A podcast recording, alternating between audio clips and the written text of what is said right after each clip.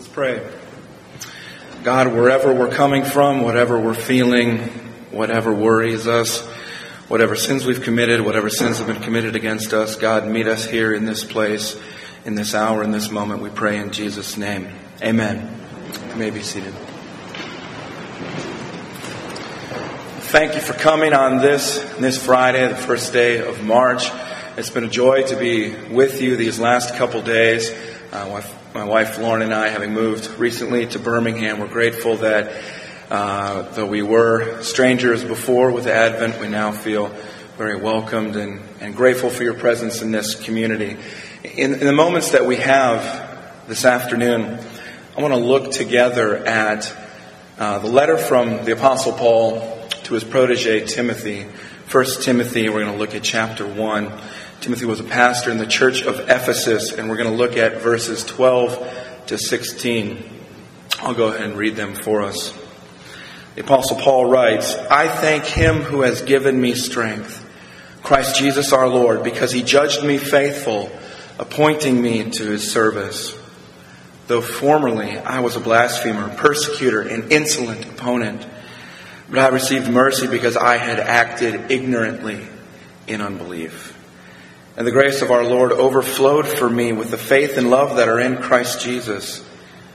The saying is trustworthy and deserving of full acceptance that Christ Jesus came into the world to save sinners, of whom I am foremost. But I received mercy for this reason that in me, as the foremost, Jesus Christ might display his perfect patience as an example to those who were to believe in him for eternal life. This is the word of the Lord.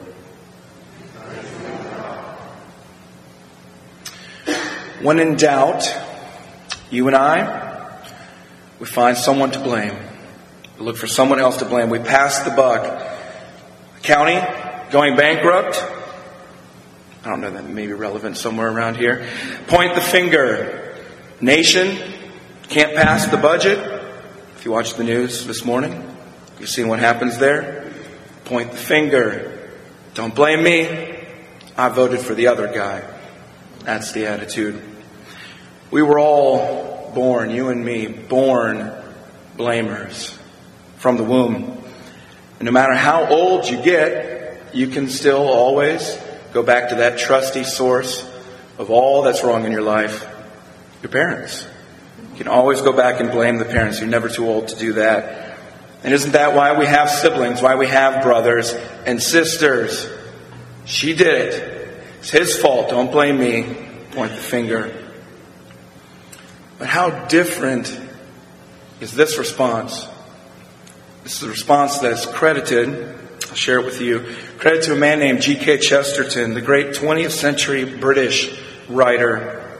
Legend has it that the Times of London newspaper once sent out an inquiry to famous authors asking the question, same question that we continue to ask today what's wrong with the world? Chesterton responded very simply Dear Sir, I am yours, G.K. Chesterton. If I understand his letter to Timothy correctly, the Apostle Paul might have answered similarly.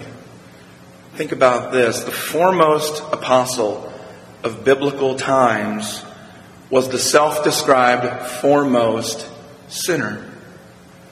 The wording, in fact, if you look there, 1 Timothy chapter 1, verse 15, is emphatic. Who is the foremost sinner? Again, emphatic there in that original language, I am. Paul could not make it more clear.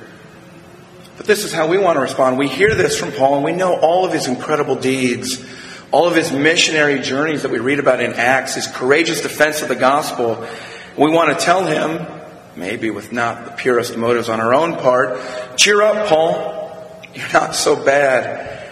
We all make mistakes. But Paul, he doesn't let us off the hook. He doesn't answer us this way. He insists and he responds to us saying, No, you don't understand. No one hated the church more than I did, and I proved it. I went door to door and I dragged out followers of Jesus and I approved their execution. I stole wives from their husbands, Husbands, fathers from their children, I took them physically out of their homes and I had them killed. I thought that I was serving God by killing these people. We hear that from the Apostle Paul and we say, well, I've never done anything like that before. Maybe you are right, Paul. Maybe you are the chief of sinners. But, but Paul doesn't let us off the hook either. He doesn't let us off the hook because Jesus, the Jesus who met Paul, who changed his life, Jesus didn't come for the healthy. He came for the sick. So if we want that grace that Paul tells us about in this passage, if we want the grace that overflows with faith and love, then we better get in line behind Paul, behind G.K. Chesterton, and ask ourselves, what's wrong with the world? Blame me. We blame others. This is what's happening. We're playing God. We're playing God. And this is what's so sobering about Paul's example for us, why it's such a challenge for us. See, Paul thought that he was loving God by hating Jesus. Think about that. Loving God by hating Jesus. He spent, how, how could he be so wrong? How could he have been so self deluded? He spent his whole life studying God.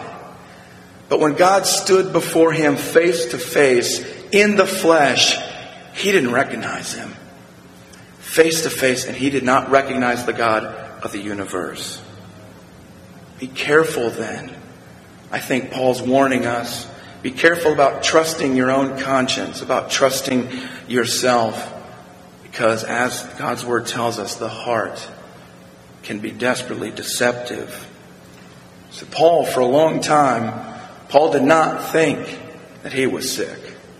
Paul did not think there was anything wrong with him. He thought, in fact, that he was cleansing Israel.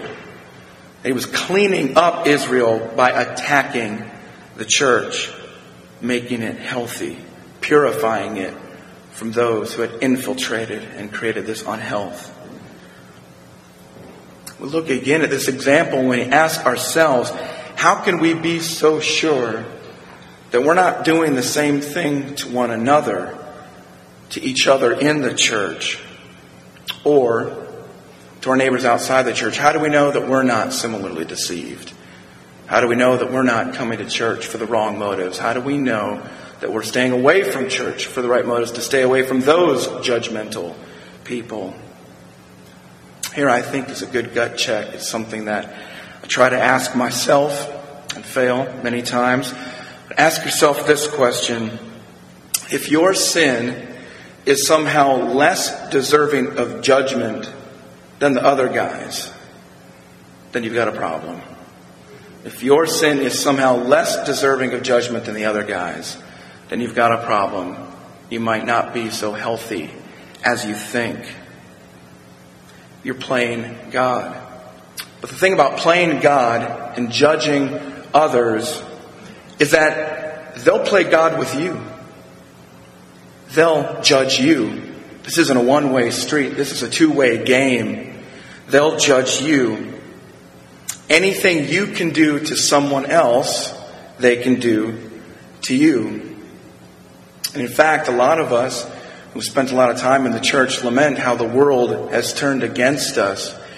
And indeed, this is in fact what we see we live in a supposedly tolerant age, but a tolerant age that doesn't seem so tolerant toward people who believe the Bible, and sometimes people outside the church see the sins of the church, whether they are real, whether those that we need to own up to, or perceived as an excuse to want to wipe us out, to want to marginalize us, to want to judge us unworthy of love and grace and respect and tolerance in this society. Because the thing about playing God is that tolerance, tolerance only sounds like a good idea when you're in the minority. It sounds like a good idea when you're trying to get something from someone else. Because the heart is never so deceptively cruel as when it's convinced of its own purity. Isn't that interesting when we think about that? Who really is sick? Who really is healthy? The heart can be deceptively cruel when it's convinced of its own purity. But Paul, Paul's a hero of the faith, one who was, though deceived for a long time, something changed. Somehow, this sin sick man became well. He became healthy. What happened for Paul was simple. The same thing that happened for Paul is the only hope for you and me.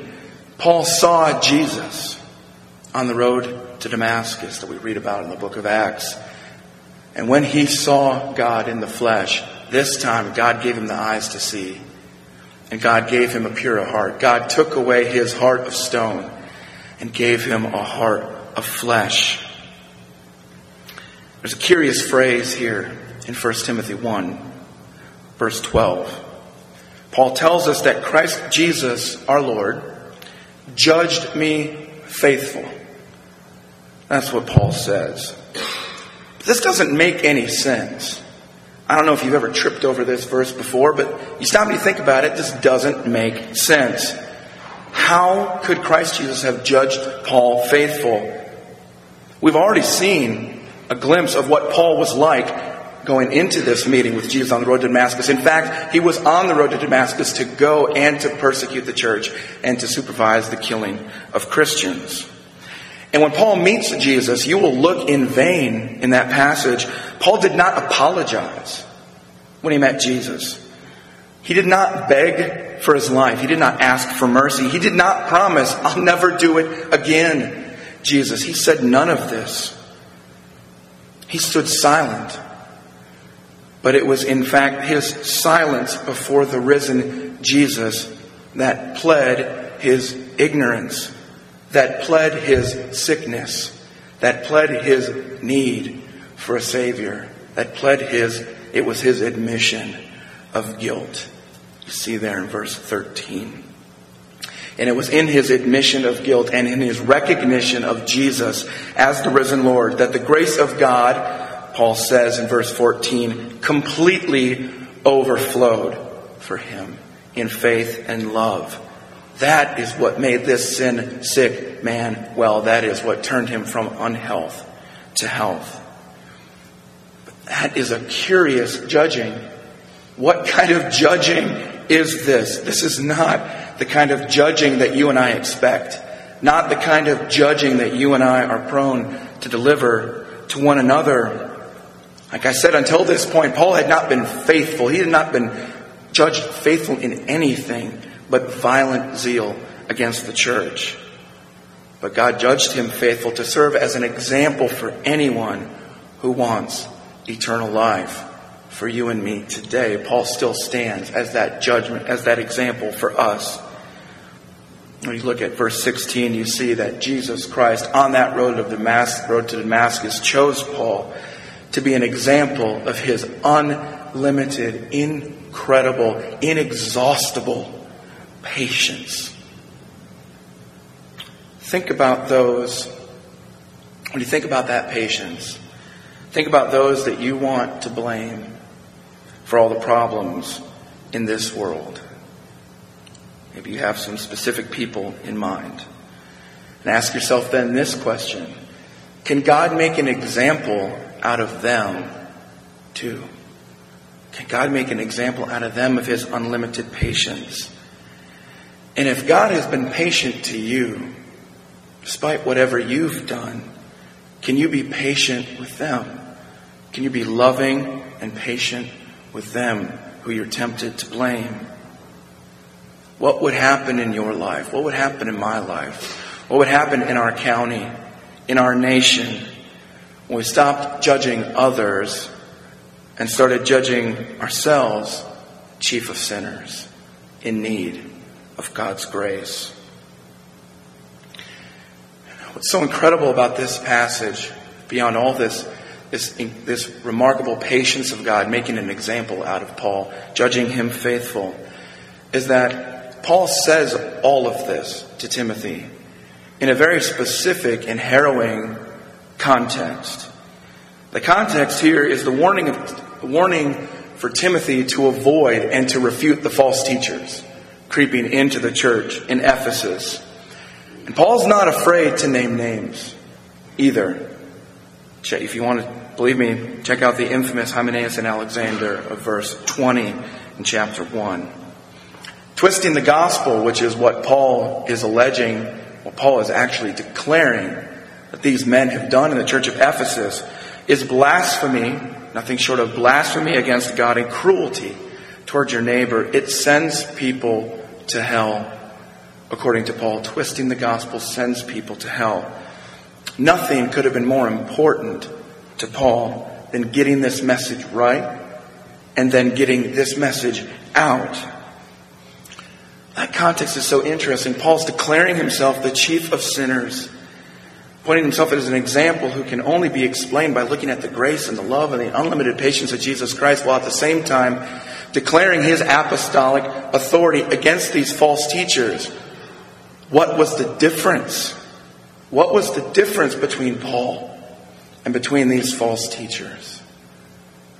These false teachers didn't understand grace. They were trying to bring the law back, to believe that somehow by imposing the law on this church in Ephesus, they could please God. Paul had been there, he'd done that, he'd tried that, never again. Paul never got over grace. In fact, if that verse, verse 14, that word translated in the ESV and many other versions, translated as overflowed, Paul made it up. Paul could not even find a word adequate to talk about what this grace meant to him and what it meant when it came upon him. Because as he, as God's grace overflowed to him, he overflowed with gratefulness as he wrote this letter to his young friend, Timothy. He met Jesus. He knew Jesus. And he understood what Jesus meant what he said when he said that the first would be last. And as we looked out yesterday, that the meek will inherit the earth. This is what it looks like when Jesus turns your world, my world, our world, upside down. Only when you judge yourself a sinner will God judge you faithful. Only when you become an example of disobedience will God make you an example of others seeking eternal life. Only when you understand God's mercy toward you can you then extend mercy to others. Only in your ignorance can God make you wise to salvation. So I'll close again and ask, what's wrong with this world? I am. You are. We all are. And how does God change the world? He sends Jesus. He sends Jesus to meet us in our ignorance. And he entrusts us with good news that great sin cannot defeat this great a Savior. So I'll close with this blessing 1 Timothy 1 17. To the King of ages, immortal, invisible, the only God, be honor and glory forever and ever. Amen.